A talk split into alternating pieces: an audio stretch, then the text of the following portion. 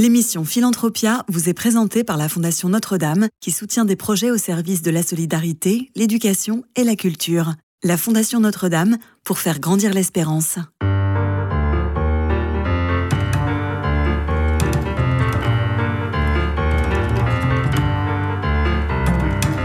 Philanthropia, Simon Tatro.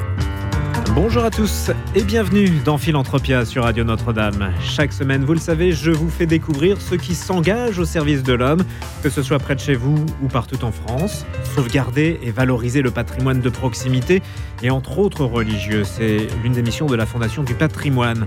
Mon invité est Bertrand de Vedo, son vice-président et membre fondateur. Bonjour. Bonjour. Alors peut-être que dans un premier temps, eh bien, nous pourrions faire un, historique, présenter la Fondation du, patrimoine dont on entend beaucoup parler et qui est active depuis plus de 25 ans, c'est pas rien. Oui, elle a été fondée en 96. Elle a pour objectif dès l'origine de s'occuper du patrimoine euh, de proximité, ou patrimoine non protégé, ou patrimoine vernaculaire selon un, autre terme, parce que l'ensemble des dispositifs qui avaient été mis en France depuis le 19e siècle, euh, depuis Mérimée, euh, protégeait surtout les grands éléments de patrimoine. Hein. Patrimoine historique, les cathédrales, les grands châteaux, etc. Et il y avait véritablement un, déficit de protection pour tout ce qui est le patrimoine de proximité et qui, au fond, accompagne l'histoire euh, de la vie des, des, ruraux, le patrimoine industriel, le patrimoine des petites villes qui n'avaient pas de dispositif pour être protégés. C'est ça l'objet de la Fondation du patrimoine. Et je pense qu'elle l'a rempli avec euh, beaucoup d'efficacité euh, depuis 26 ans maintenant. Euh, et elle a pris une place tout à fait importante dans l'ensemble du dispositif de protection du patrimoine, à côté de toutes les aides qui sont traditionnellement données par l'État. Et aujourd'hui, la Fondation du patrimoine distribue chaque année euh, près de 100 millions d'euros euh, d'aide de toute nature euh, à ce patrimoine de proximité. Alors, comment est-il identifié ce patrimoine de proximité que vous souhaitez sauvegarder? Il est identifié d'abord parce qu'il existe. très concrètement, ça va dès l'avoir dans les communes, au Petit Pont, au Calvaire, au Croisé des Chemins, et bien évidemment à toutes les églises rurales qui constituent l'un des éléments essentiels de notre patrimoine. Oui, on va en parler des églises, bien sûr. Euh, comment, comment, comment fonctionnez-vous au, quotidien? Donc, il y, a, il y a les dons d'une part, euh, c'est ça? D'abord, il y a une organisation qui a été mise en place donc, dès le départ euh, par le président fondateur, Édouard de Royer, et qui est une, une organisation territoriale. C'est-à-dire que la Fondation du patrimoine repose sur ces délégations départementales, régionales, euh, délégations de pays aussi, qui fait que nous avons un maillage extrêmement serré et qui correspond bien à cette idée de patrimoine diffus. Et donc, euh, la finalité de cette organisation, c'est d'être très proche des porteurs de projets, de pouvoir les accompagner, les identifier, quelquefois même les solliciter, parce que il arrive souvent que nous détections nous-mêmes euh, des éléments qui peuvent avoir un intérêt historique, euh, une grange qui s'écroule, euh, que sais-je, enfin, un, habitat rural, une, ferme qui a un intérêt. Et on essaie de d'accompagner les propriétaires en leur disant mais vous savez vous pouvez le faire vous pouvez le faire ça correspond à une page de l'histoire locale et puis on s'aperçoit très souvent que lorsque l'on redonne vie à ces éléments du patrimoine ils retrouvent une utilité sociale. Parce que euh, ce sont des lieux qui généralement ont été bien choisis, qui sont, qui sont jolis, qui ont du charme, et mm, ils concourent très positivement à la vie locale. Ils euh, redeviennent un élément de lien dans le tissu social, et on s'aperçoit que dans la composition euh, sociologique de nos petites communes, où il y a très souvent un mélange de populations locales historiques, d'artisans, d'agriculteurs, etc., euh, et des nouveaux arrivants, qui sont en fait des périurbains, ce patrimoine local est un élément de lien absolument unique, parce que ceux qui euh, sont, disons, de l'ancienne souche ont à cœur de euh, le restaurer, et ceux qui arrivent adoptent ce patrimoine. Et très souvent, dans le cadre d'associations locales, ce patrimoine de proximité est un élément de lien social très fort. On peut donner quelques chiffres clés de la Fondation du patrimoine, peut-être pour recontextualiser?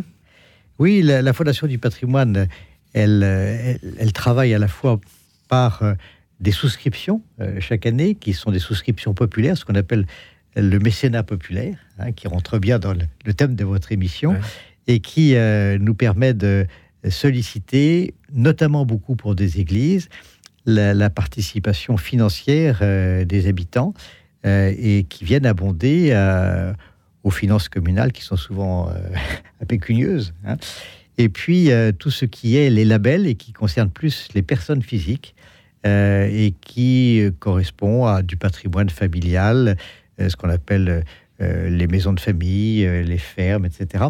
Et euh, donc nous avons chaque année un peu plus d'un millier d'opérations de, chacune de ces catégories, ce qui est quand même considérable.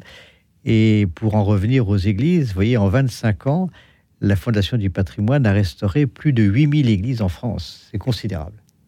Justement, on touche du doigt là le, sujet.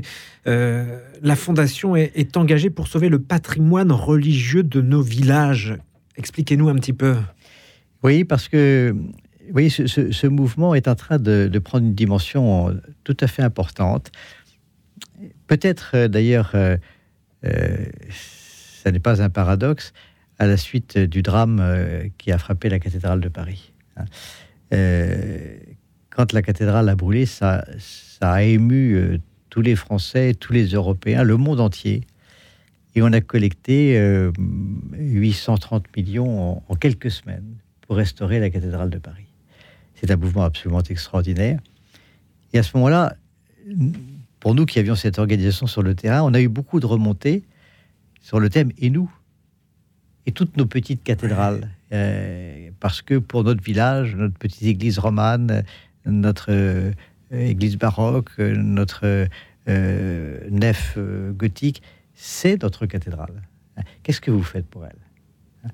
Et donc, c'est un mouvement qui c'est assez étonnant et, peut-être aussi renforcé par ce qui s'est passé sur la cathédrale. D'où euh, l'initiative qui a été prise par le président de la République il y a quelques semaines euh, de lancer une souscription nationale pour euh, les églises de France.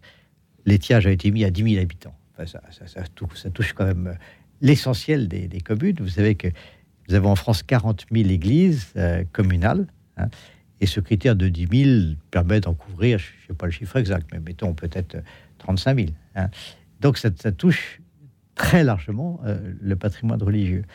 Et notre ambition, la, Fondation du patrimoine a été désignée par euh, l'État comme étant le gestionnaire de cette opération de souscription. Ce que nous allons faire, bien évidemment, comme nous avons géré le loto du patrimoine, et euh, nous démarrons. Nous démarrons et nous espérons, euh, en 4 ou 5 ans, euh, engager un montant de travaux qui soit du même ordre que ce que l'on a fait sur la cathédrale de Paris. Le patrimoine religieux local, donc il y, a un danger immédiat pour certaines de ces, églises qui sont en délabrement, qui ont été touchées par des incendies, des façades qui sont fragilisées? D'abord, c'est un patrimoine âgé dans l'ensemble. Hein. C'est un patrimoine qui très souvent remonte euh, au 10e, 11e, 12e siècle. Et puis, euh, euh, les temps ont, fait leur œuvre. Vous avez eu beaucoup d'églises qui ont été très abîmées pendant les guerres de religion, hein, reconstruites, souvent un peu à la va-vite. Donc, c'est un patrimoine qui a, dans l'ensemble, une ancienneté et une fragilité. Euh, pour autant, je pense que ce patrimoine, euh, contrairement à ce qui a souvent été dit, n'a pas été euh, si mal entretenu. Hein. mais le risque est devant nous. C'est-à-dire que on se rend bien compte aujourd'hui qu'il y a une difficulté à entretenir ce patrimoine et que les dégradations peuvent venir très très vite et on le voit s'accélérer vraiment jour après jour. Pourquoi? Par suite de la convergence de deux euh, phénomènes qui, a priori, n'ont rien à voir ensemble. Le premier, c'est l'ensemble du regroupement territorial qui fait qu'aujourd'hui, vous avez des communes élargies, des communautés de communes, des communes fusionnées, qui n'ont plus simplement euh, l'église au milieu du village auquel tout le monde est attaché à entretenir, mais qui peuvent avoir euh, deux, trois, quatre, cinq églises à entretenir. Et à ce moment-là, quand vous êtes maire de cette euh, communauté nouvelle, vous vous posez des questions. Est-ce que on est propriétaire de cinq églises? Est-ce que on, a de quoi entretenir ces cinq églises? Et puis le second phénomène, c'est la baisse de la fréquentation, hein, qui n'est pas un encouragement pour les propriétaires que sont les communes à entretenir cela. Et c'est la convergence de ces deux phénomènes qui crée le risque qui est devant nous. Hein. Alors même que le niveau d'attachement des populations reste extrêmement élevé, et qu'en plus de cela, sur la configuration des territoires, il n'y a pas doute que ces églises ont été très souvent l'âme, quelquefois même à l'origine euh, de ces communes, de ces paroisses, et que on ne peut pas laisser dans un état de délabrement ou de non-entretien au milieu des villages ces églises. Donc il y a quelque chose à faire de très important et de très urgent. Parce que, vous voyez, le, défaut d'entretien euh, entraîne des dépenses absolument considérables. Euh, il vaut mieux dépenser 100 tous les ans pour euh, euh, repasser sur les toitures, éviter les, fuites d'eau, que d'attendre 10 ans et, de devoir dépenser euh, euh, 10 000 euh, pour corriger les, défauts. Et donc, ce, ce, mouvement qui est lancé et que nous accompagnons, nous, à la Fondation du patrimoine, est un mouvement extrêmement important pour éviter que ce patrimoine ne tombe vraiment en décrépitude. On a une idée du nombre d'églises qui ont été identifiées, euh, auxquelles vous, voulez venir en aide? Oui, bien sûr, parce qu'aujourd'hui, nous avons, euh, par notre maillage territorial, des remontées euh, absolument quotidiennes, des, travaux à faire. Et, vous voyez, je, je, crois pouvoir dire aujourd'hui que si on additionne l'ensemble des projets qui sont portés par des associations, des communes, etc., on est aux alentours de 6 ou 700 millions d'euros. Donc le, le, montant à financer, il est là, il est, incontestable. Donc vous lancez un appel aux dons peut-être euh, Absolument, et donc il faut aller sur le site de la Fondation du patrimoine. On redonne l'adresse? Ah ça, je ne peux pas vous la donner de mémoire comme ça. on la mettra sur le, sur le site internet, euh, sur, le, sur la page de, de l'émission. Avant de nous, nous séparer, Bertrand de Fédot, euh, un mot de, de, votre action pour la reconstruction de Notre-Dame de Paris. Qu'en est-il actuellement? Eh bien, d'abord, euh, la Fondation du patrimoine a eu un rôle absolument moteur dans cette affaire, puisque c'est elle qui a lancé la souscription.